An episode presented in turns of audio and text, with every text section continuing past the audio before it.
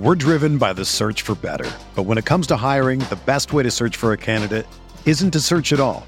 Don't search match with Indeed. Indeed is your matching and hiring platform with over 350 million global monthly visitors, according to Indeed data, and a matching engine that helps you find quality candidates fast. Ditch the busy work. Use Indeed for scheduling, screening, and messaging so you can connect with candidates faster. Leveraging over 140 million qualifications and preferences every day, Indeed's matching engine is constantly learning from your preferences, so the more you use Indeed, the better it gets. Join more than 3.5 million businesses worldwide that use Indeed to hire great talent fast. And listeners of this show will get a $75 sponsored job credit to get your jobs more visibility at Indeed.com slash BlueWire. Just go to Indeed.com slash BlueWire right now and support our show by saying that you heard about Indeed on this podcast. That's Indeed.com slash BlueWire. Terms and conditions apply. Need to hire? You need Indeed. You ready? Showtime. On May 3rd, summer starts with The Fall Guy. Let's do it later. Let's drink a spicy margarita. Make some bad decisions. Yes! Audiences are falling in love with the most entertaining film of the year. Fall guy. Fall guy. Fall guy. That's what the poster said. See Ryan Gosling and Emily Blunt in the movie critics say exists to make you happy. Trying to make it out? Nope. Because I don't either. It's not what I'm into right now. What are you into? Talking. Yeah. The Fall Guy. Only in theaters May 3rd. Rated PG-13. Good morning, grinders. Welcome to the DFS pregame show here on Roto Grinders. I'm Jordan Cooper, aka Blender at Blender HD. If you want to follow me on Twitter, and it's Wednesday, March 23rd, and it's it's still basketball time. It's still NBA, right? It, it- this thing never ends. It never ends. Uh, we had a four-game slate last night. Uh, well, we'll take a look a little bit at uh, no- nothing really, really out of out of the ordinary yesterday. Kind of, kind of the chalk kind of pretty much got there.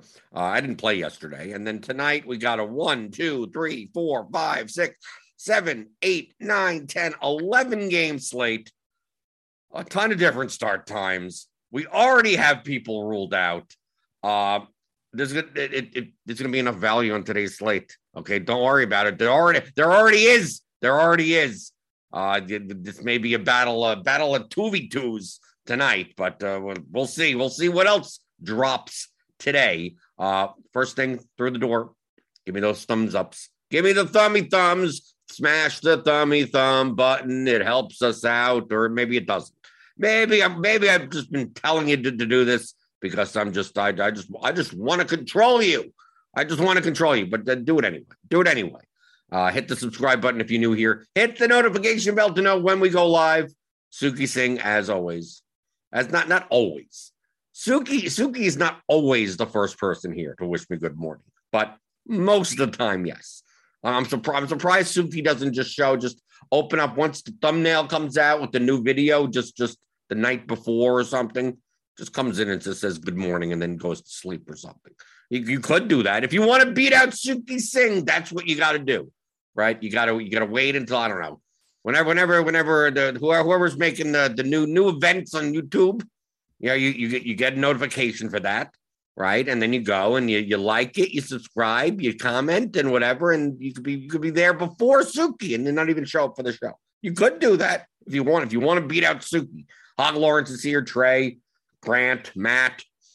Good morning, Grant, Matt. I saw it saw it last night in uh, a Zoom coaching call. People are missing out. People are missing out. If you're a Roto Grinders premium member, right?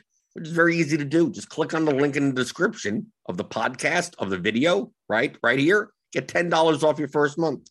You get access to to the to our to our Discord, and I have a premium channel there called Blender's Game Theory. And you could ask any questions about game theory or DFS strategy, not related to a specific slate or anything.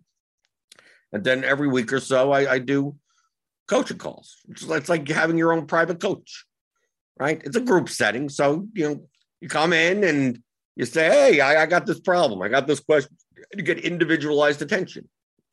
And uh, we, we had a good, good conversation. We were on for about 90 or so minutes. Had had four, four, four people on video. you know, audio, people asking whatever they wanted. We talked about that, talked uh, MMA. We talked about exposures, how exposures don't mean anything, don't inherently mean anything, right? That's like the, that's a diversification. Whenever you think of exposures, think in terms of diversification, right? We're, we're going over with someone, and I, I like when things click, when things finally click. There's the, the first thing that that needs to click for you when it comes to playing DFS especially if you're following me, is that it's it's you're playing a, a game of math, right? You're but this, this is a game of probabilities and math and numbers and organizing that better and relative value of players and lineups versus one another. You're playing lineups, not players.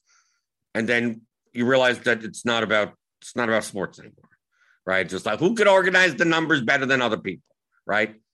and uh, and having projections and having ownership numbers and what contest size and everything, and then just building building lineups that have that have you know enough equity, mostly mostly winning first place because these are very top heavy GPPs.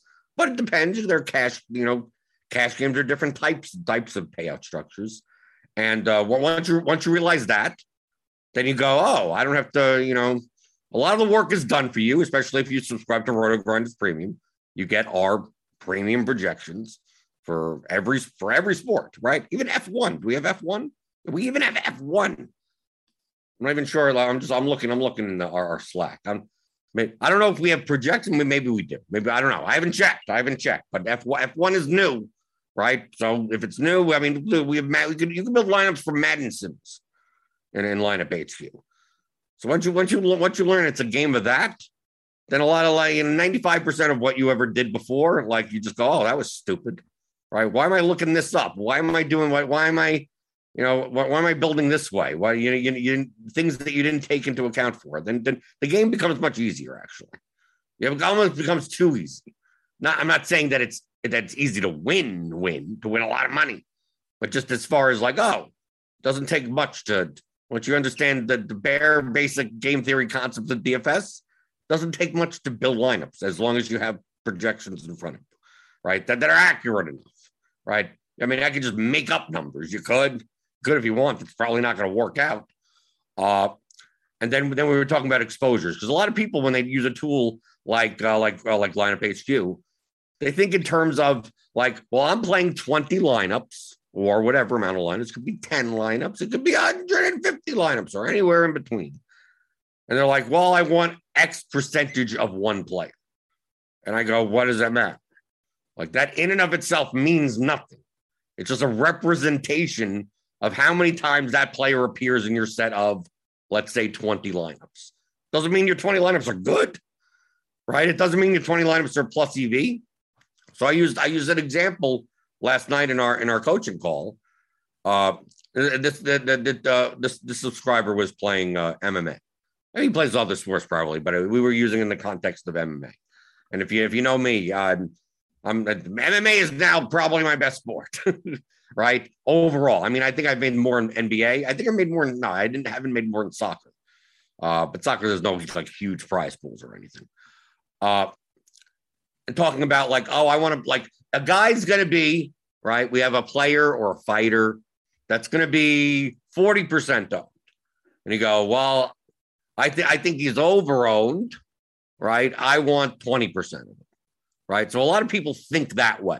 They go, okay, I'm going to get 20% of that guy. And oh, there's a guy that's 15% owned. I want double the field.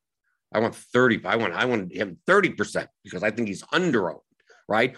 Which is the right mentality as far as building individual lineups, right? The name of the game is relative value. You want points, you want uh, your more than your fair share of points that the field is not getting because they're not playing that guy. And you're going to you want to avoid having getting too many points shared by the field when it's not warranted. So that's essentially you want to play more. You want to play a lineup that has the proper the proper uh, balance between projection and ownership, which means you're more likely to play players that are under owned relative to their projection versus over owned relative to their projection, right? You still need a decent projection. So they, oh, there's a guy that's 1% owned that should be 4% owned. You don't play eight of those guys in an NBA line because they're also 4% owned because it's not like their median projection is all that great. It's just that that ah they have a they've they've a they have a better they have a four percent chance at appearing in the optimal winning GPP lineup. They're only going to be one percent owned. Well, the chances of like eight of those guys all while the chalk fails also like is your win probability is too low, right? So you're still probably playing high owned people also in combination with those types of people, right? But when you build lineups, you're more likely, if someone is way, way over owned, it would be better off, most likely, for you to not play that player. And if you were playing one lineup, right? If let's say you're playing one lineup and you're like that, that example of, well, uh, there's a 40% owned guy that I think is over owned. Okay, well, then don't play him, right? Okay, now that you don't play him, you're removing, you know, negative leverage. And now now, now at, at now, now you could play the, the other chalky guy also, as long as you play the under owned, but the guy that's 15% owned that should be 30% owned. You're playing him instead. And then you build the lineup around there. So it has the proper amount of enough projection for that, that you have a chance of winning, right? Maybe not the highest projection, but high enough and at a lower, lower ownership level than it should be right? You would look at that lineup and go, it projects for X. And then you look at the ownership, and it's like, well, the total ownership is 160%. But really, if it was a if, if the ownership was efficient, it should be 180, right? So like you're getting like 20 a 20 percentage point ownership discount for the same exact projection, which makes the lineup plus EV. Right? That's the that's the name of the game. That's the name of the game. That's how you build individual lineups in DFS. So let's say you're playing 20 of those lineups. You're like, that's the goal. If you're, you're playing 20 lineups, you want to play 20 plus EV lineups. And and any player pretty much with, with a decent enough projection, right? Now I'm not talking about an NBA guys that play eight minutes off the bench. They're, they're I don't they truthfully, you possibly could even make lineups that are plus EV, right? I could go all the way down and on a on a 11 game slate or whatever and play Jamorko Pickett at 14 minutes. But I would have to surround him by so many high owned, high projected players just to raise raise that projection high enough that would it be worth it? If he's he's going to be less than 1% owned, but you know how many less than 1% owned players there are on the slate? So you need to hope that seven pieces of your lineup are which are pretty much all chalk. The chalk comes in and Jamorko Pickett goes for you know 45 points. And I don't know why I picked Jamorko Pickett, but it sounds like a funny name. Okay. But you could, like, I guess. So I could click in Jamorko Pickett right here and run run the optimal, right? 303.09. Right. But you need like all on, on this current slate or whatever. You need like all the chalk, all, all the chalk to, to win also. You're sharing all these points with so many other people, except for Jamorko Pickett. Right. So basically, he's the key to the slate. If he does well and the chalk and the chalk gets there, you're good. So, but the likelihood of Jamorko Pickett getting there in four, it, it, it blow out, someone gets injured, like it's going to be one of those types of situations. It's not like getting 12 points ain't going to do anything for you at 3K. Like, how, can he get 30? How often does he get 30? Right? We take a look at his, his even his range of outcomes. His 86th percentile out, 84th percentile outcome is 24.16 according to our projections which still is not, it's not even good enough, right? So you need 30 points. So, like, how often is that going to happen? So, you, so technically, this lineup isn't as negative EV as you would think, right?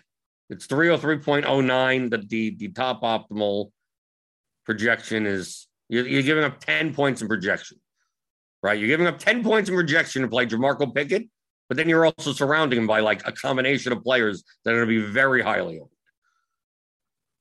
So in order to even get away from us, these seven other players, you're going to be you're going to be you're going to have to lose a ton more projections. So most likely, Jamorko Pickett doesn't make plus EV lineups, but it's close, right? So like any player on the slate, you could essentially do that with, right? You could go. I mean, typically going to stick around higher salary adjusted value players, but you're making individual lineups that are plus EV. So when you think in terms of okay, I'm gonna uh to, on today's slate with Luka out, right? Because that, that that's that Fox is out, Luka is out. Who else is out? M- Morant is out. Right? I can just take a look at the projections and tell. Right? Whenever I see Tyus Jones projected well, that's that means Morant's out. Right? Whenever I see Jalen Brunson, Spencer Dinwiddie, I'm just like, okay, Luka's out. Right? I didn't have to, I to unless that's a mistake, right? No, but I know Luka's not going to play. Davion Mitchell, whenever I see oh, is a plus 10 salary adjusted value, plus minus. Right. That means the, the Fox, right? And they don't have Halliburton anymore, right? So there you go. Like, like that. So most likely, these guys are going to make up a bulk of plus EV lineups because they project so well for their price that by not playing, like for you to not play any of these guys, like let's just say the top projected lineup is 313.73. If I X out Dinwiddie, Mitchell, and Brunson, the highest lineup goes from uh, 313 to 295. So you can be sacrificing 18 points in projection. The total ownership, of according to our current ownership, is 175 on this lineup if we add everyone back in, total ownership is 252. Okay. Is it possible a lineup that's projected 18 points lower for uh, about 75 percentage points in ownership? Could that be plus EV? Possibly. Be very high variance lineup if it is. But most likely, most likely, you're going to be playing two, if not all three of these guys. Well, I mean, we we may get more value later today, and then just it opens up the door to like, oh, you could do anything you want. But most likely, like you don't need you don't you, you could get you could get lower ownership in di- in a different way than fading guys that are projected for 10 plus points higher than their salary adjusted value as a median. Okay. So that's your goal. You're trying to make one, you make one plus EV line. It's not that hard. There are thousand on a slate like t- today had tens of thousands of them, right? And then once you make one, make a second one, make a third one, make a fourth one, right? This is the, this is the, this is the situation when you're making 20 lineups, right? 20 lineups. Okay. So if you have Embiid, for instance, in 10 of them, that means you have 50% exposure. Okay. And he's going to be 25% owned you're double the field. But does that actually mean anything? No, you're just that's just just a representation of the diversification of your portfolio of lineups. I can plug in Embiid and garbage players and still have 50% Embiid. And, my, and the and the lineups that he's in are are are are, are unprofitable lineups.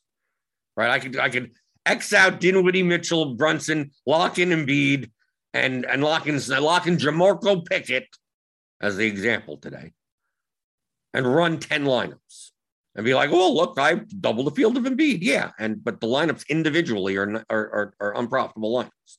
So who cares that you double the field? You could put up 7 million points and it's still not going to matter. Because the rest of your lineup sucks. So it doesn't matter what your exposure is above or below. It like those those don't matter. Those only matter once once you have plus EV lineups that you're playing.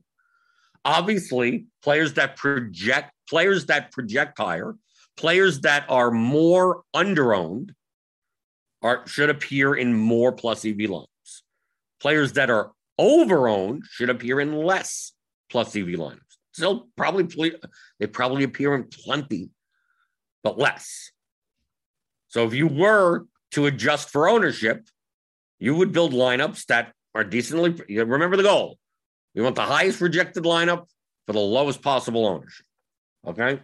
So if you're going to build a lot of those types of lineups, your exposure to underowned players will be higher. Your exposure to overowned players will be lower. Okay. But it doesn't mean overowned players can't be in plus EV lineups. And it doesn't mean that every plus EV lineup has to have one, two of these, the most under-owned player. No. There's for like a slate like tonight, there could be tens of thousands of plus EV lineups that you could play. Right. And you're trying to play the highest ones possible in comparison to, to your opponents, to the field. That's the main difference between large field, low stakes, and high and uh high stakes small field, right? In the in a low stakes large field, the $15, the $9 on FanDuel, whatever, the average lineup strength is lower, which means more of the lineups that you're making are, are plus EV, right? Because your opponents are making weaker lineups than that. In a higher stakes small field contest, they're making much stronger lineups, have much higher expected values for that contest, right? So the average strength of a lineup in that contest is much higher, which means if you were to build 150 lineups and it was 150 back for both contests or whatever, it's quite possible that that all 150 of your of your lineups in a large field contest are plus EV in comparison to the field, because you know half the field is I don't know what the hell they're doing, right? Not making very good lineups and then 11, 10%, 50% are making really bad lineups. And then you go to the high stakes, you know, small field. Out of those 150, it's quite possible that half your lineups are unprofitable now. Because there aren't 10, 15% of those really bad lineups, and half the field isn't making subpar lineups that your lineups are better than in general. Right? You have a lot of sharp players, and their lineups look a lot like a lot, a lot like your lineups too right? So that's what matters. So like like by saying I have twice the field of Embiid doesn't mean anything. I can plug in, I can build lineups. Like let's say like I, will show you an example here. I'll I'll show it right right here in lineup HQ. So let's use that example of uh we're gonna run we're gonna I'm gonna run 20 lineups. Okay, I'm gonna run 20 lineups, just bare basic, right? Bare basic. Uh, just make sure you get some diversity, right? three uniques just just for the sake of this argument. Right? I don't need to do anything else. Just this is just an example. Okay. Do, do, do, do. Okay. So I'm going to run with just our current projections as of six in the morning, which have not even been tweaked manually by our projections team yet. Right. So don't go by these numbers now. That's the re- main reason we don't talk about like what are we going to do on this specific slate. Well, what the hell do we know what's going to happen? Is maybe maybe Durant sits, maybe this guy. So who knows? It's, it's we got a, a, week and a half of the season left, pretty much. No, there's more than that. I mean, for me, a week and a half of the season is left, at least. So I'm gonna run 20 lineups. Okay. Let's say I run 20 lineups, and I have I have these lineups, for instance. So I have 95% Mitchell, 90% Dinwiddie, 80% Brunson, 65% Metu. 65% DiVincenzo, right? It's a lot of it's a lot of kings and a lot of Mavs, right? This lineup is probably gonna be way too high owned, but whatever, right? So here, here, here are my here are my exposures, right? So let's say I take out Dinwiddie, Mitchell, and Brunson. Okay, I'm going to take them out. I'm not saying you should do this, but I'm showing you as an example. Okay. Now that I've taken those out, which most likely at least one of them is going to be in a plus EV lineup, right? I mean, they just project for too much, right? That leaving all three out and, and just sacrificing 20 plus points in, in projection. They're these guys are probably going to be underowned, right? These are the these are the type of players where the guy the, the someone's 50% owned and should be 70% owned. So actually, these guys may actually be the most underowned players on the slate. That's how well they project. So now, but I take them out. So now, what I'm going to be building are going to be bad lines, right? Because it doesn't contain any one of these three players. I'm going to go and I'm going to say, here's Metu. I want 60, I want uh, 65% of Metu. I'm going to put in my the exposures of this lineup set, right? Just the bare 55, 55, 35. So I get at least 35, 30, 30, Just do some of the players. Doesn't have to do all of them. 2020. Right. I'm trying to get a, about, a, I mean, you know, it's not going to be perfect, but just to, just to show you the point that I'm trying to make. Okay. 35 and 20. Okay. Now that I took the three players where most likely they're going to be, it's going to be pretty hard to build a lineup that doesn't have at least one of these players and find a lower ownership elsewhere. So these, if we use, for example, that we say that all 20 of these lineups are plus EV, they're more likely to be plus EV than anything else. They may be a little too high owned, right? So they come in high, but I mean, if the, only when the chalk smashes and you have to be perfect, will you win the GPP? So we'll just say this, but I'm putting in the same exposures over here. So I'm going to run 20 lineups without the three ridiculous value plays. Okay. So here we go. It can't even be that perfect, right? Right. So I got 20, 20, right? I got 35% right. Kevin Durant is in 35% of so if you had the, the this the second the second uh lineup set, you'd look and go, well, I have about the same, uh, you know, I about 30% right. Kevin Durant, Harrison Barnes, Shai Gilgeous-Alexander. Maybe, I mean, let's see. Can uh, maybe do this a little bit better? I'm going to do that. I'm going to just put a little randomness just so just so the, just so the number comes out. I can do true range, doesn't matter. I'm, I'm not doing anything. I'm not doing anything. Use this, make it a little bit easier. Just so just so the display looks looks similar, right? So I'm going to build 20. I get closer to the numbers that I want? Yeah, yeah, there we go. That that made it easier, right? Because I'm not actually building those lines. I don't care about those lines, right? So here's the first set of plus EV lineups, right? So these 20 lineups, I'm like, these are profitable lineups, right? Right. And then I go to the second build. These are unprofitable lineups. But if you take a look at the exposures, like if you if I built the first set, those were my lineups, you know, Jordan Cooper's lineups and you built the second set of 20 lineups, and those are your lineups, you would tell me, I would tell you, I got 60% of Metu. And you would say, I got 65% of Metu. And I would say, oh, I got 65% of DiVincenzo. And you would say, I got 65% of DiVincenzo. I say, I got 55% of Embiid. And you know what you would say? Got 55% of Embiid, right? How much Damian Jones do you got? I got 35%. You know, really? I got 35%. Is this getting annoying? Right? They're all the same, right? For the for, for the most part. But your lineups are awful. My lineups are good. Same exposures, right? Same exposures, right? But your lineups don't, none of your lineups have Brunson. None of your lineups have Dinwiddie. None of your lineups have uh, have David, Davion Mitchell. So yes, you're right. You have 55% of Embiid in 20 bad in, in, in 11 out of 20 bad lineups. So what does it matter that you double the field and Embiid? It doesn't. Right? We could have we could have the same exact. I mean, realistically, we could have the same exact exposures if we both build 150 lineups and have the same exact exposures and not have a duplicated lineup. Blow your mind, right? And it's quite possible that a lot of your lineups are unprofitable and all of mine are. Right? Because you could say, like, oh, I have 50% of this guy, I have 50% of that guy. Yeah. what happens if they're all in the same lineups together?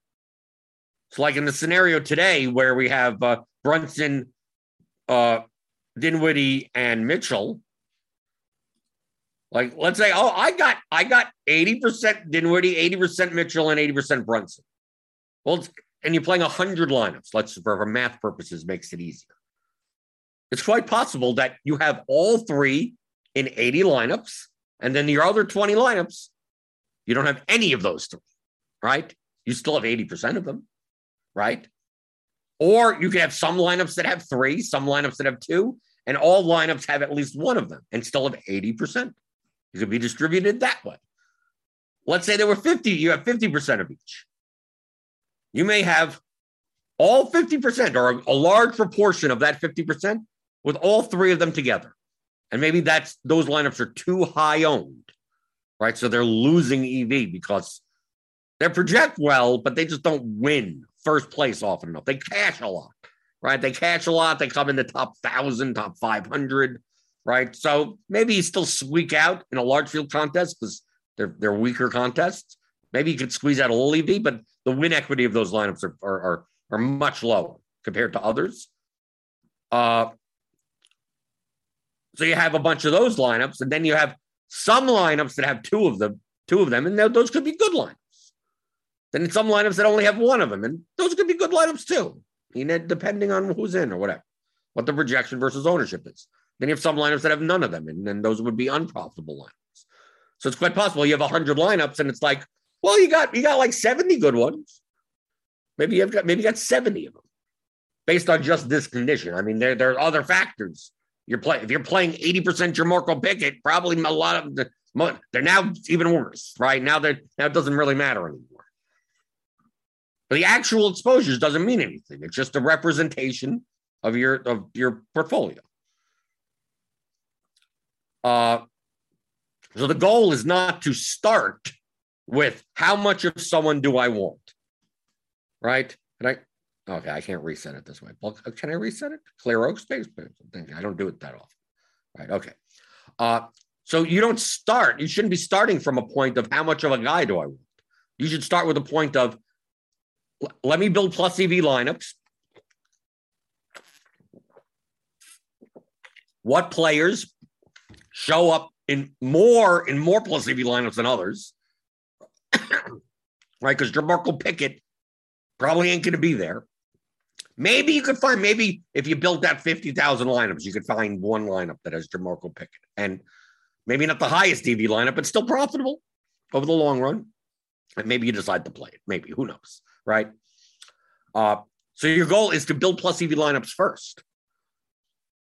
And then decide based on your risk preference, your risk tolerance, your whatever, how much of certain things would you rather do? Obviously, more diversified, less risk.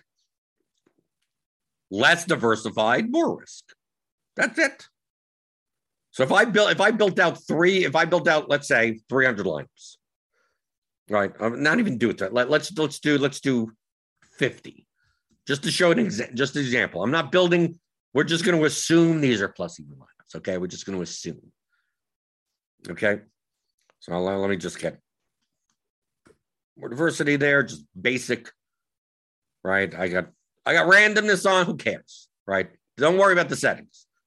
Like these, these, these. Oh, this is how you win. There's no magic settings. I'm just doing this at a simplicity sakes right? I'm not even saying these lineups are even good lineups. I'm just showing you an example, right? So let's just we're we're we're to say that these 50 lineups are plus EV, right? I didn't check the ownership versus projection, and obviously it's 11:30 in the morning for a 7 p.m. 12 game, 11 game, whatever, huge NBA slate, and you know we may have 700 value plays. Okay, so let's just say all 50 of these lineups are plus EV. Let's just say. Okay. And you, uh, use a better example, you're going to play three of them. Right? You're only playing three, right? And we're going to assume that these are all built for whatever contest size it's in or whatever. Be like, okay, I, I want to play three lineups. It's like, well, you could probably find 3,000 lineups to play. But which out of the 3,000 should you play? And though the difference between those 3,000 lineups from a expected value standpoint is marginal. So out of the 3,000 lineups, you could close your eyes and pick any one you want at random, and you'd be fine mathematically in the long run. Okay. So that's what we're kind of doing here. We're going, okay, now instead of saying 3,000, now we got 50. We got to pick three. And we're going to just assume, right? I'm just, like I said, I'm just showing you the lineup HQ as an example, right? That's why I'm just saying you would find the plus EV lineups. So let's just say these 50, okay, I think these 50 are good lineups, right? So we're not even considering expected value. They're good. They're profitable types of lineups. And now you want to play three of them. Well, I mean, Spencer Dinwiddie is in 43 out of 50 of them. If you were to pick three at random, you're probably going to end up with probably at least two Dinwiddie lineups if you pick them at random. But there are seven lineups out of these 50 that don't have Dinwiddie. So if you wanted to pick those three, feel free to pick those three. Right? If we if we if, for for example's sake, if we said that all 50 of these lineups are equal from a profitability perspective, right? If we played this slate out 50,000 times on average, how much money would you make off of these lines, Right? Right? On a certain slate, you win. On a certain slate, you don't cash. On a certain slate, you come in 426, right? So probabilistically, remember, that's what you should be thinking. Right? 41 out of the 50 lineups have Davion Mitchell. So most likely, most likely, if you pick three lineups, it's quite possible to have two out of the three that have both of those players. But there may be, and there may not even be a lineup that doesn't have either of them. Right. If you take a look, Brunson here, DiVincenzo, 66%. So it's most likely. But if all of these are equal, right, there's one lineup with Danilo Gallinari. Do you play Danilo? You could. That lineup has Mitchell, Brunson, Dinwiddie, all three of them, Damian Jones. We're just going to assume that this is this is plus EV, right? We're just using this as an example because people are like, well, well, how do you know this lineup? Well, I don't, I don't know this lineup is profitable. I'm just showing you as an example of a, if we said that these 50 lineups were profitable. Um, the whole point of this conversation is about how exposures don't matter, other than for diversification, for your risk. So you take a look at this lineup and go, well, what if you don't want to play Danilo? You don't have to if you don't want to. Fine, X amount. You still now you have 49 lineups to choose from. Remember, you're only choosing three. You could feel like uh, you could go down and go, oh, I don't want to play Wendell Carter Jr. Well, you don't have to. If you don't want, like, you could randomly, I could go to random.org, right? There, there are 49 lineups here. I could go to random.org, .org, right? Allow, okay, all, the, all these cookies. I can put in 1 to 49, right? And go, okay, give me lineup 22. Where's lineup 22? 23. It's sorted in a different way. God, come on. Order, order, create. Right? Give me lineup 22 because I randomly picked it. Right? Okay, I'm going to pick that lineup. Okay. Now I'm going to go back, go 1 to 49, 2, and 17.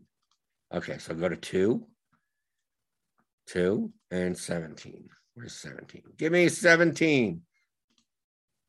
Okay, I picked three. I picked my three lineups. You would look at me and go, "You're telling me you just pick randomly pick three lineups out of that group of now 49 because you can't stand to possibly play Danilo Gallinari today, right?" right, and that's perfectly fine. Read you, don't have to, right? We're we're already saying that the all 50 lineups are equal from a turn from a perspective of EV. So if they're all equal, p- feel free to pick them in. Pick the three that you play in any facet that you want. Close your eyes throw a dart. Make it biased. I I don't want to play any lineup with RJ Hampton. Okay, that's for any. I, I don't like those initials. I have a bad experience. My best friend used to be RJ. Right, he died in a swimming pool, drowned to death. I don't want it to bring it up. I it it hurts me to think of my best friend RJ back when I was eight years old, and, and then don't play, right? Cuz he doesn't show. He only shows up in two out of your fifty lineups. So you got 48 others to choose from, and we're saying they're all about equal. So if you wanted to do it that way, that's fine. So any three you pick doesn't matter. Right? Do it randomly. Do it not randomly. Doesn't doesn't really matter. So we take a look at the three lineups that we have. And I got Brunson in three, Mitchell in three, Dinwiddie in two, DiVincenzo in two. You know, here, the here the lineups. I got Tyus Jones in one.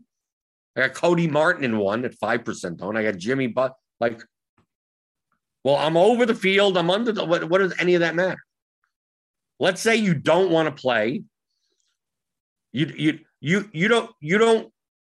Let's say you don't want to play uh, the the Kings, yeah, against the Pacers. What, what's the spread of that game?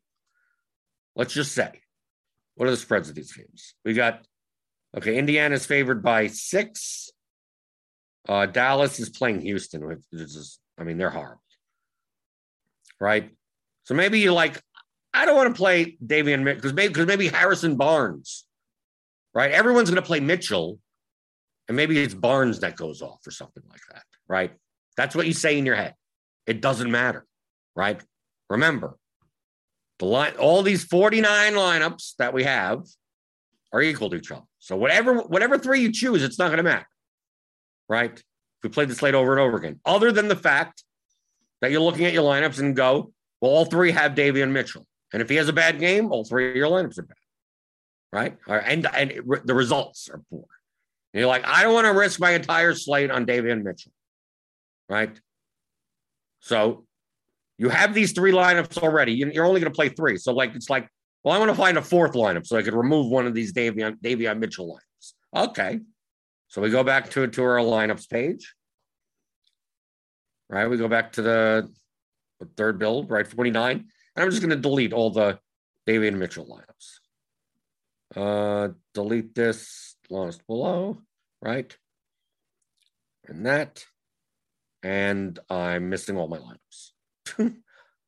oh, did I do it in my saved lineups? Ah, well, that sucks. Okay, let me let me let me build 50 again. And then we'll do it again. I'm going to build 50. I think I had it on the wrong tab. Okay, no, no, now I got my lineups back. Oh, now I got my saved lineups. Okay, okay. Well, what happened before? Why, what was going on? Right? Nope, I'm, I'm just getting an error message. I don't know what's happening. Go to lineups, go to player pool. This is a glitch? Do I have to report this glitch? Right, because I'm getting my, you know, I know what's happening. Now we have Seth Curry and Goran Dragic for game time decisions. Yeah, there's going to be so many shenanigans today. We may not even be playing Mavericks and Kings at some point. We may, oh, well, there's, there's four players that are even better values.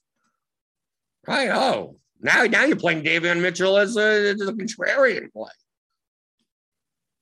Okay. So let's let's look I'll do it manually because I don't know what this glitch is going on. Right.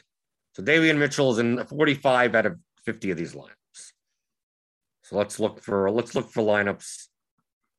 I'll just X them out and make lineups. All right, I'm going to X that out. Let me make 20 lineups without Davion Mitchell. I'm going to pick one of those. We're going to assume these are profitable lineups. Remember, that's always the assumption we're doing here. Right? So you go through here. Right, you look at here and you go, okay, here's here's uh here. Maybe what does do we want to play Metu in the lineup also? We have a lot of him. Right, we go down, we pick we pick one, whatever. We would we can't play Danilo Gallinari, right? We can't play RJ Hampton, right? Our buddy RJ when we were eight died in a pool. Right. So we take a look, we make sure we don't have those guys. Reggie Bullock, he maybe try Jimmy Butler. Okay. Play this line. A non-defense, a non-David Mitchell line. Then we get rid of one of the of the Mitchell lines. We get rid of let's just get rid of that one. Okay. Right now, now you only now it's now you have uh now you're in two lineups, right? Where's Davion Mitchell? Right, Davion Mitchell's in two lines, but yeah, I got Brunson in three.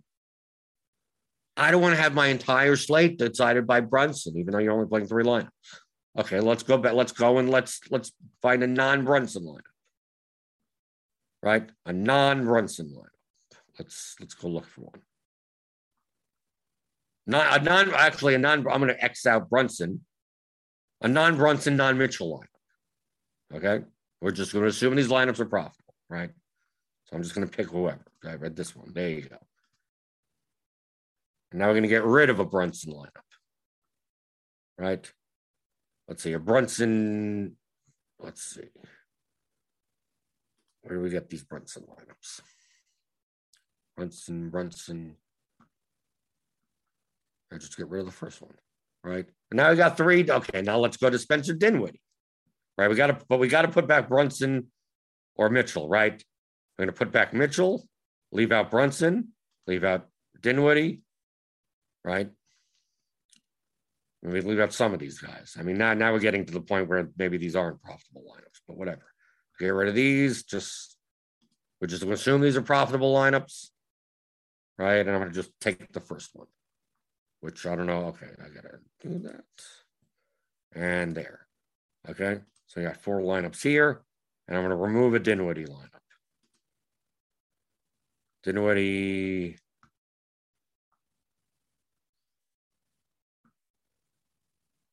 Dinwiddie, Brunson, Bullock. Dinwiddie is just a just Dinwiddie lineup. David Mitchell doesn't matter. Get rid of that. Right. And now, now here, now here we go. So out of our three lineups, out of our three lineups, I got no more than any of them in in two of them, right? Right. But these are still like any three lineups you chose out of that 50. Uh, it doesn't matter what you have. Like now, now it's just a matter of, you know, if if you have 150 lineups, do you want, you know, 100 lineups to have at you're choosing from thousands of lineups that are plus EV. So it's like, well, do I how much of this guy do I want? And You're thinking in terms of risk. You could lie. You could you could you could say, well, out of the 3,000 lineups I could choose from, I'm going to choose 150 that have David Mitchell and have 100% of them. Absolutely viable because the individual lineups are plus EV. Now, if David Mitchell has a has 70 points, well, you have a lot of those lineups. You have a lot of good lines. You have a lot of, I don't want to say good lines, a lot of high, potentially high placing lineups now, right? And you have a lot more of them than the field has, right? In general. And let's say he does poor. Let's say he gets injured in the first quarter and he's out for the game. Now, pretty much all your lineups are dead.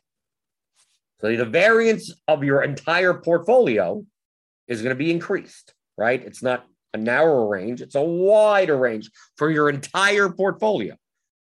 The individual lineups are fine. But how, what, what do you want the, the standard deviation or variance of your entire portfolio to be? Well, that's that's up to you. If you're playing within your your bankroll, your means, right? That then it, it really doesn't matter. If you're play if you're playing a very small percentage of your bankroll, you can probably afford you can probably afford to take on more risk. You're playing 20% of your bankroll a night, which is unadvisable. You're going to go broke doing that. Uh, I mean, or lose. You technically can't go if you're constantly playing 20%. You're just going to get down. You're going to get down to three dollars at some point, and you're not going to be able to play any contests anymore. But if you're playing 20%, you you, you probably don't want to don't want to have 100% of anyone, right? Right? You you you don't have nights where you lose pretty much lose it all, where you get something back, because having a couple of those types of slates where you get nothing back when you're playing 20% of your bankroll, you're gonna you're gonna you're gonna lose like 90% of your money. Right. Two weeks from now, it's like, what happened to all my money? I got only 10% of it left. Right? You took because you took stands. Or it could be the other way. You could be like, oh, I have three lineups, and they come in first, second, and third in the contest. And you win all the money right? That too, right? I'm, I'm saying the downside, and that's the upside is that that you're not just come in first, you possibly come in first, fifth, eighth, you take even more money. But if you if you're diverse, then you're unlikely your lineups are correlated to each other. So maybe come in first as well as 1100th as well as 11,000. That's more likely to happen when your portfolio is more diverse, less risk. But the individual lineups still have to be profitable lineups. So your goal is to come up with profitable lineups first and then worry about how much of a guy do I have. Because that doesn't matter if the lineups aren't good. The fact that I can build, I could show you, I could build a 150 set with the same exposures and you could have a 150 set with the same exposures, and I have 150 plus EV lineups, and you have 150 minus EV lineups, should prove the point. And that that was that that was that click. That was that click yesterday on the on the Zoom call. They're talking about MMA. So there's less option. It was like 24 options or something. 12 game, 12 fight slate, 13 fight slate. It was something like that. It's like, yeah, well, I could have 20. I you had 20% sure, I had 20% sure, but we didn't have the same lineups right? So what does it matter if you have 20 and I have I put in the same exposures and not get those lineups, right? Because I'm not going to have the lineups that have, you know, that jam in five of the chalkiest fighters in it, right? But you could have 50% of your lineups that look like that, that have very, that have, that are negative EV just due to duplication. It's like, oh, they they win frequently. They win, win, win often enough, but you're splitting it 82 ways. So you're not, you're not, you're not making 100,000. You're making like $1,200 or something, right? Like, like when it wins, you don't win much in comparison to what you should be winning when you win first.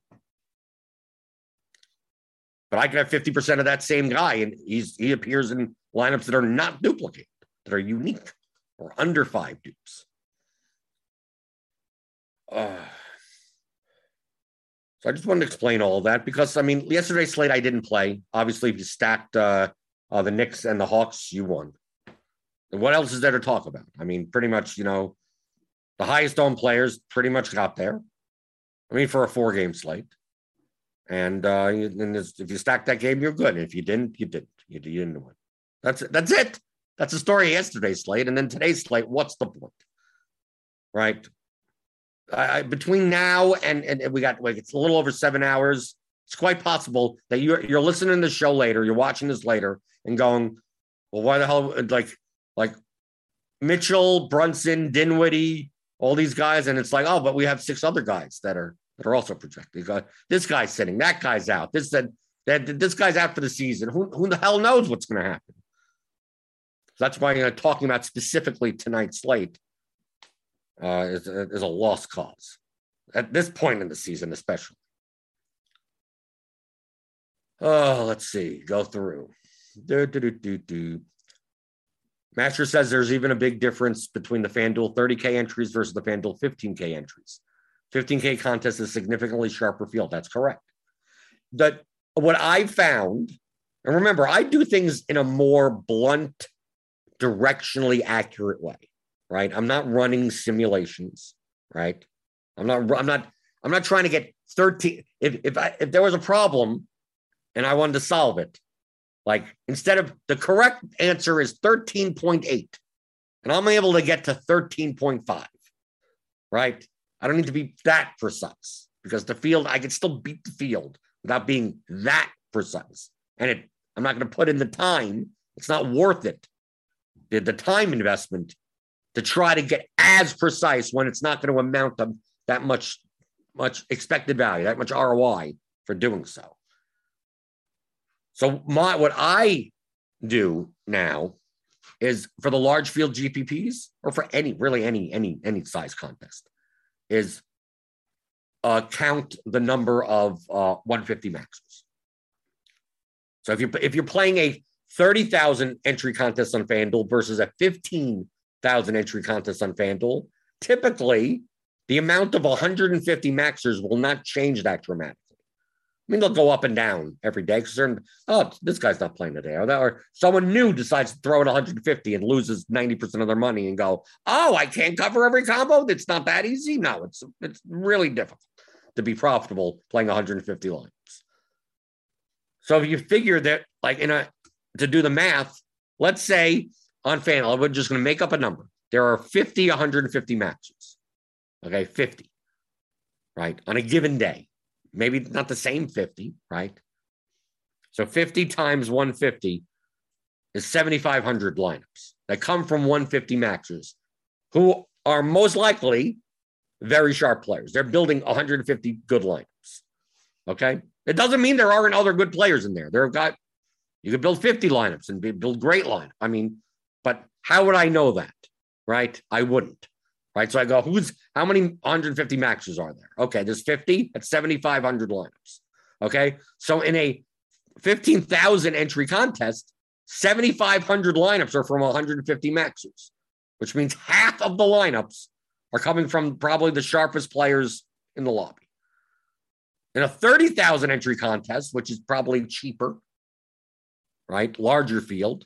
Well, it's still 150 max, and it's still 50 people. So that's 7,500 entries out of 30,000, which means only 25% of the lineups are from 150 maxes. I would consider that to be a weaker field. And it usually is. Because the 150 maxers, people that put in 150 on average, are going to be better than ones that don't. There's, there's less of those lineups in there. There's more people that are putting in 20, putting in 10, putting in one, putting in, you know, just more random stuff in there. And they, they could be good play. I mean, and like I have no way of knowing that some random person that that has three lineups actually made three really good lineups. I, I don't I don't know. Right. So I judge a lot based on that. So that's and that's the reason why I prefer lower stakes, large field contests. They're hard as hell to win, right? You just try to build plus EV lineups, and can I get one one per season? Right? You just try to eat that, and it doesn't matter what the sport is, right? So it's like, oh well, I didn't get an NBA GPP win this this season, but maybe I'll get two in MLB or whatever. Like it's it's one long game. Like all I have to do, I, I, all I have to do is like win first once, and I'm profitable for the year in any GPP, pretty much. That's my goal, right? That, that's what you're playing for. And I judge this field strength based on the 150 maxes. Oh, let's see. Mr. Shadow Dog 13, are you going to come help us with MLB? Yeah, yeah. Well, obviously, when MLB starts. Obviously, you can come into the Roto RotoGrinders Premium Discord and ask whatever you want about MLB, DFS, or anything like that. I see it's Kyrie Irving's birthday today. Is he going to be playing today? I have no idea. I, I, I have the I have the Allen's narrative account in my NBA in my NBA Twitter thing over here. Uh, Jeff Burns, are points more important or is projected value better to focus on? Well, that's well, it, well, I mean, you you want to get the most points for fifty thousand. I mean, for fifty thousand salary. You care about the lineups, Jeff. Jeff, what I would what I would suggest, Jeff, I would highly suggest. In addition, what you could do, Jeff, is you could uh, you could watch like hundreds of hours. I do this show like virtually every day. Mean, obviously, some days I'm off, and some days I'm on vacation or whatever. I've done this for almost two years, right? A year and it was two years, but it was a break because of COVID and everything. Uh, you can watch hundreds of hours, and I like the, all of this is explained. I've I've I've given out 100 percent of my knowledge, right? All you have to do is watch and listen. That's all you have to do. It's it's it's almost it's almost unfathomable that that someone, and I've gotten messages from people. I've gotten messages from people that's like, I've been watching every show you've done for for four years. I've watched your periscopes. You've never heard of me, never commented, never anything. And they'll show me their roto tracker, and that they're they're up like they're up like two hundred thousand dollars, playing like two hundred a day, you know, playing two hundred bucks a day. Never hear from whatever. Never knew they even existed, and just someone wanted to say thank you. You know why? Because they just watched and listened to everything right? They never ask me a question. They never ask anything. They're just like, well, everything's right. I repeat myself. Like it seems like I'm on a loop every two weeks, answering the same questions over and over again. You can just get the theory of daily fantasy sports. It's a 15 hour audio DFS masterclass. I'll teach you how to play DFS, the game theory of DFS, 15 hours, right? Everything that's that's possible, the concepts of playing this game are in there. So if you just did that, then like, so answering a question, are points more important than project? Well, well, you still need point. You still need points. A guy, a guy, a, a basketball player today is three thousand, and he's projected for uh, the uh, median value of uh, twenty-one. That's seven x value. But I could pretty much tell you, unless unless the major studs put up like ninety points, 21 points out of a 3K player ain't going to cut it, cut the mustard in a large field GPP this slate. There's just too many options. 7X ain't going to cut it. You'd rather have more raw points because you're still using up a slot. You're still using up one of the eight slots. So let, I'm, I'm going to I'm going to play all the 3K. Let's say there are eight 3K guys that project for 21 points. So I'm just going to play all eight of them, right? And leave 26,000 salary which is more important. I got 7x out of all of my players and then came and still came in last place, right? Because you still need raw points. It's about the lineup. There's no, is one more projected? It's better to focus on. There's no focus. Build plus EV lineups. Like I said in the very beginning, that click, you're, you're looking at me right now going, why can't he just tell me? And I'm going, why can't you just watch and listen? And then you're going to get to a point, hopefully, 5% of people do, because I always say that 95% of people will watch this and listen and then never change, never learn, never actually implement, never, never do anything. They, they're, con- they're in constant search of the magic easy button, which doesn't exist, right? They want the magic setting, the magic that them. What can I do to, to win money tomorrow? Instead of going, how can I learn how to play this game and incrementally get better over the course of two or three years? Right? Better and better and better. If you if you're like that, the, the only difference, and, and I, I tell this to a lot of people uh, that that that are currently profitable DFS players that are playing the 20 max one dollar entry, playing the quarter arcade. Some are up to playing, you know, the, the main large field GPPs. And I talked to them, especially on the on the on the coaching calls. Right. And I said I said this exact thing yesterday. I said the difference between the, the difference between an average DFS player and a good DFS player is a fairly considerable gap. But the, dis- the difference between a good DFS player and a and a great DFS player is not that dramatic. Now, in the high stakes, getting that extra little edge is, is going to mean a lot more. But the, the I, I, tell people all the time when I when I see when when I talk to them, I go, you you you watched everything I you you, play like me. I mean, I'm just like like I, I look at what they do and go, you know, the difference between uh, me and you, like about five years. That's it. Like I'm talking to someone that, that I've been playing DFS for two years and I've been playing DFS for almost seven years. So it's like from from a from a skill perspective, from a result perspective, it's like the only difference between me and you is that that I've just gotten better over better over time, learned all this stuff over time and implemented and executed and studied and like that's the only difference. It's like it's not magic. You didn't wake up and just like, oh, that's how you play. That's how you win your profitable years every year. No, just you, you learn over the, over a course of time by studying. I mean, I used to download CSVs literally every day, studying. Oh, this guy, this, this guy's always up top. Let me take a look at what their lineups look like, right? And then you start getting into probability and statistics, and you add that. You go, oh, now I'm starting to understand what this game really is. Right. So it's like that's not I'm not special. That the sharp the, the sharp players in the lobby are not special. This is not unlearnable. You just have to actually, you just have to actually learn it. The goal should not be how do I how do I win tonight's slate? Because that's not even how to think probabilistic. I mean, now you're missing the point of DFS in general. Build build plus EV lineups, right? You're 500 sided die, and you're getting 5,000 to one odds on a bet of which number comes out.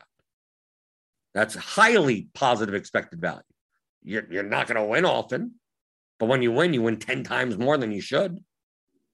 So you make those $1 bets on that die roll, you're going to lose most of the time, right? The dollar loss, dollar loss, dollar loss, dollar loss, dollar loss, dollar loss, dollar.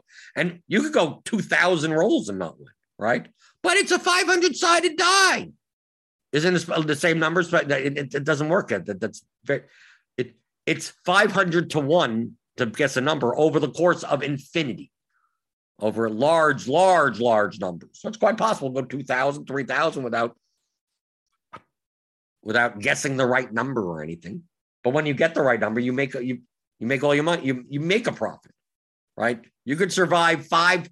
You could survive five thousand bets on that, and in that time, you should have you, you on average gets it right 10 times and end up with $50,000.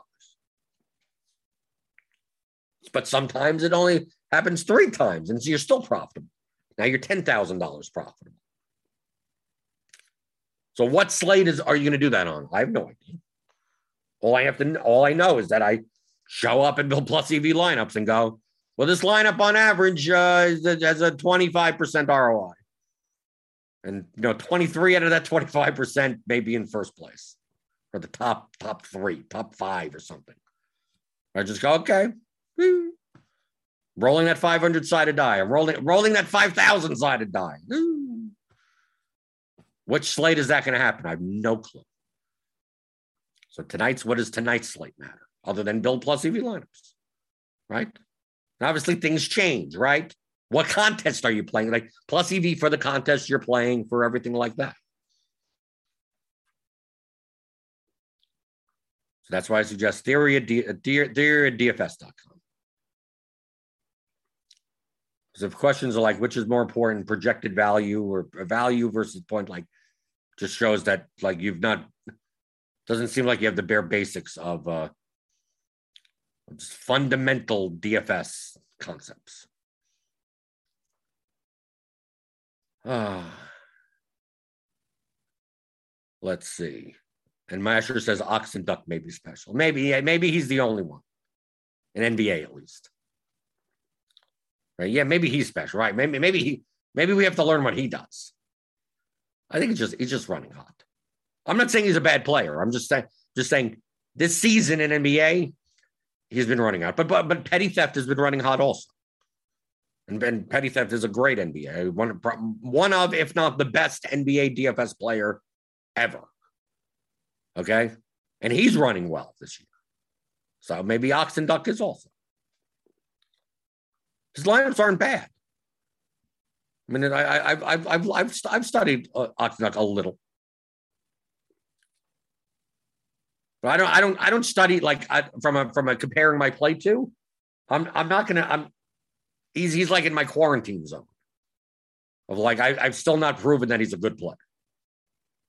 Right? I, I think I know. I think I've proven he's a good player. I don't. I, I, I don't know how great of a player he is. Like I used to. I used to have that with RBX eighty eight.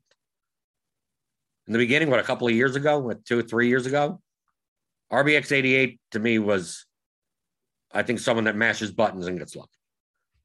So I would look through the lineups and go, I I I don't, I don't I don't get this.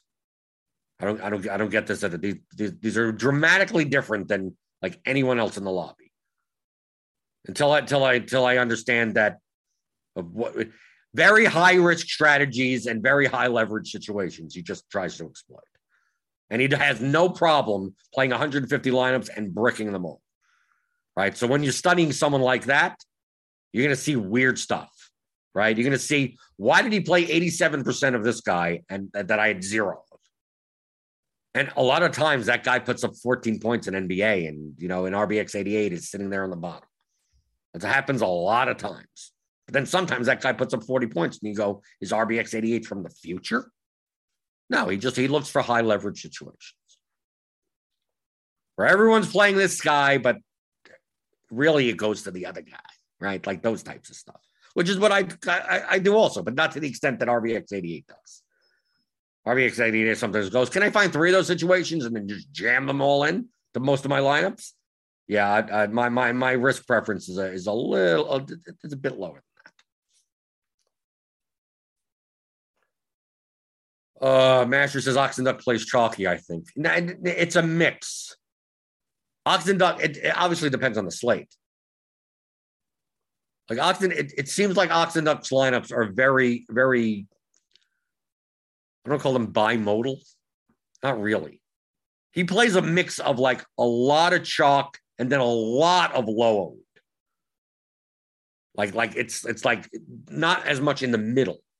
His line, lineups look more like a a uh, not a bell curve. What am I thinking? A barbell. Like his lineups look a lot bar barbellish. Like he doesn't mind throwing in three 60 plus percent on guys in the same lineup and have a like you look at half of his lineup and it's like a cash lineup. And then you look at the other four, and it's like it's it's three two percent owned guys, right? Like it's it's completely on the other end, right? It's not like a balanced mix or anything. So a lot of times you, you end up looking like you either look like a fool or look like a genius. You go, how did he know? Like Tre Mann at one percent, and this guy, and, and he happens to have both in the same lineup. Like, what crystal ball does this guy have? But once you once you start looking, he's playing a lot of lineups like that. Right. So, yes. So when you're playing a lot of lineups like that, then you have a lot of combinations of, you know, one to 5% own, uh, own guys. And when he wins, not many people have a combination of those two. So when they both have 50 points, you're going to see him towards the top.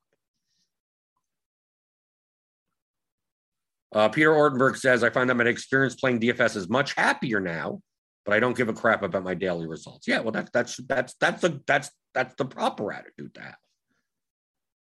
Well, what did you win? I mean, I, I've had people come into the YouTube chat, right, for the show.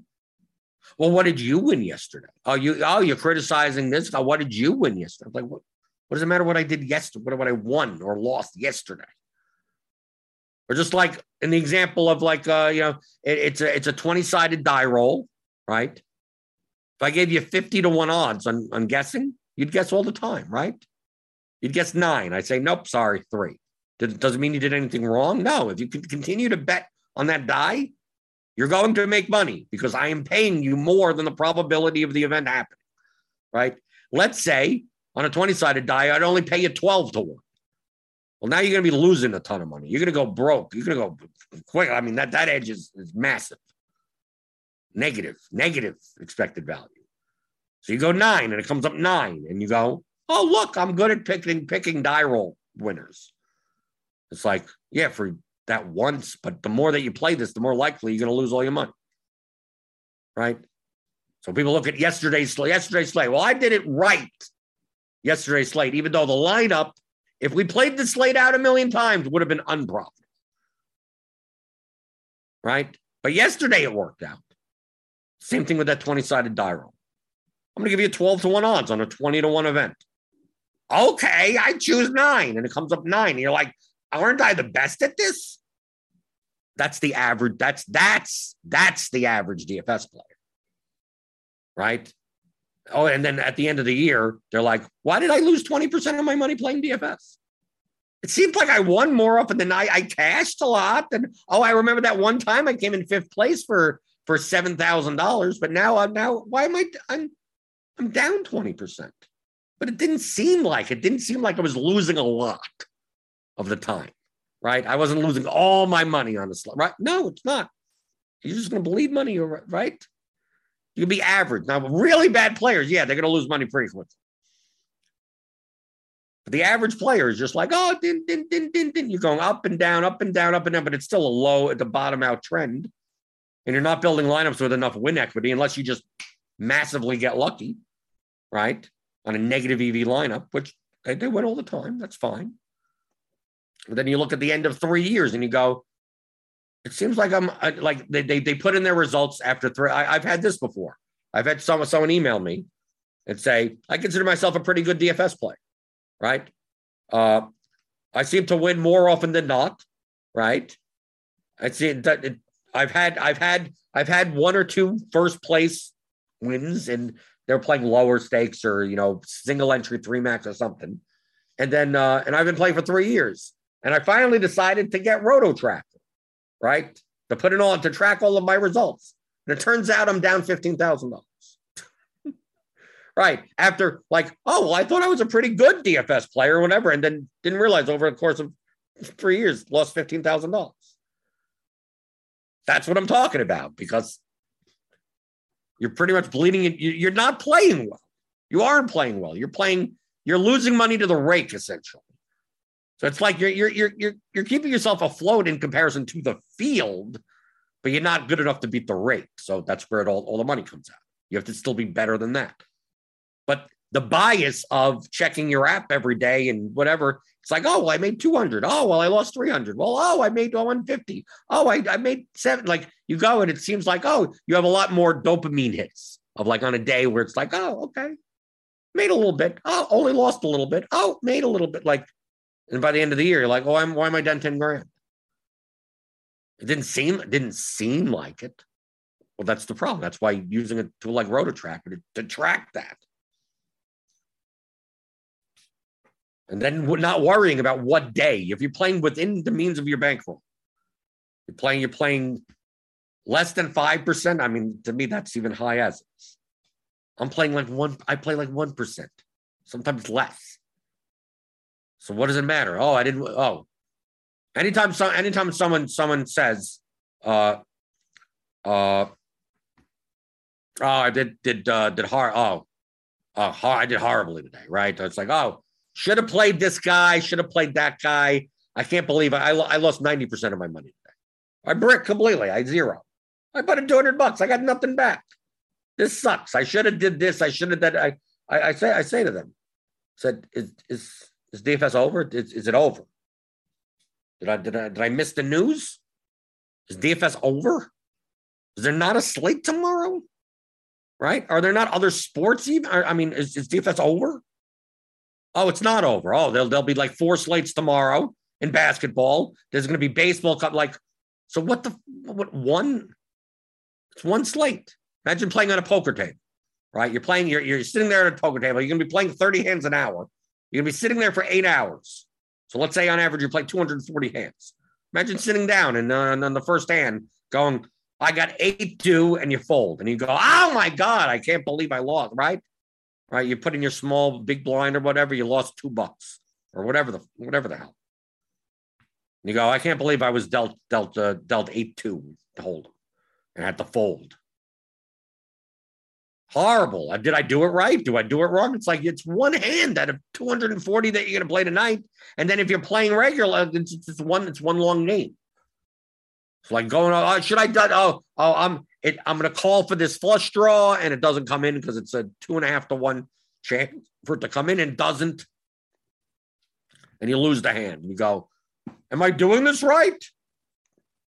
Yeah, but two and a half to one, dude. Like 70% of the time, this card doesn't come. And you lose the hand unless you, you know, I don't want to get into poker stuff. So it's like, as long as you continue to do that, because you've got the got plus EV on that bet, you're gonna you're gonna you're gonna end up you're gonna be profitable. So who cares about that one time, the one that, that right in front of you? Like, is is DFS over? Did you did you play 100% of your bankroll on today's slate? Well, then I understand that. Then yes, then now I understand. Right? Either either either DraftKings and FanDuel and Yahoo and SuperDraft are going out of business tomorrow, or you put all of your money. You put you, you, you bet you bet the house. You foreclosed on your house. You're living on the streets because all of your money is invested in this one NBA slate. So unless one of those two things happen, what do what do you, what do you? Tomorrow's another slate. Play one percent of your bankroll and just play good lineups, get better, study others, and one of these one of these times you're gonna get a big spike. And there you go. I don't know what slate that's gonna. I have no idea what that's gonna be, but just keep on doing that. Right, Clark Kent in chat says yes. There's another slate. Thank you, Superman. Okay. So for uh oh, do we have do oh great. Is Randle out today also? Because Klay Thompson out? What's going on? What's going on? What shenanigans in the NBA? We're getting out of here. Don't worry about it. But you should go uh later today. What 445 Eastern? 445 Eastern. Grinders live. Grinders live with Dean and whoever's joining him. Uh, they'll be going over the NBA slate at 445. Uh, premium members, Andy, Kevin Roth, they'll be taking care of you leading up to lock at around 615, 620. And that's just for premium members. And like I said, join the, the Blenders Game Theory channel in the Discord if you're a premium member. Click on that link in the description. Get $10 off your first month. And now we get even more, right? RJ Barrett is now coming up, right? Oh, it's going to be, I, am not, I'm not sure if I'm playing tonight. Like Wednesdays are tough because I have I, I watch wrestling at eight o'clock. So maybe I get because I could finish these and I just have three games to worry about, and it's a lot of Dallas. So I'm gonna have to know the starting lineup of that line. I'll have to see. I'll see. We'll see. We'll see tomorrow. We'll see tomorrow. Hit those thumbs up buttons on your way out the door. Give me those thumbs thumbs. Subscribe to the channel. Hit the notification bell to know when we go live. And uh, and yeah, so productive day. Explain some stuff, right? Sometimes, sometimes we have these types of shows, and sometimes we don't, right? So, uh, so I will see you tomorrow, answering your DFS strategy questions as always on the DFS pregame show on RotoGrinders.com.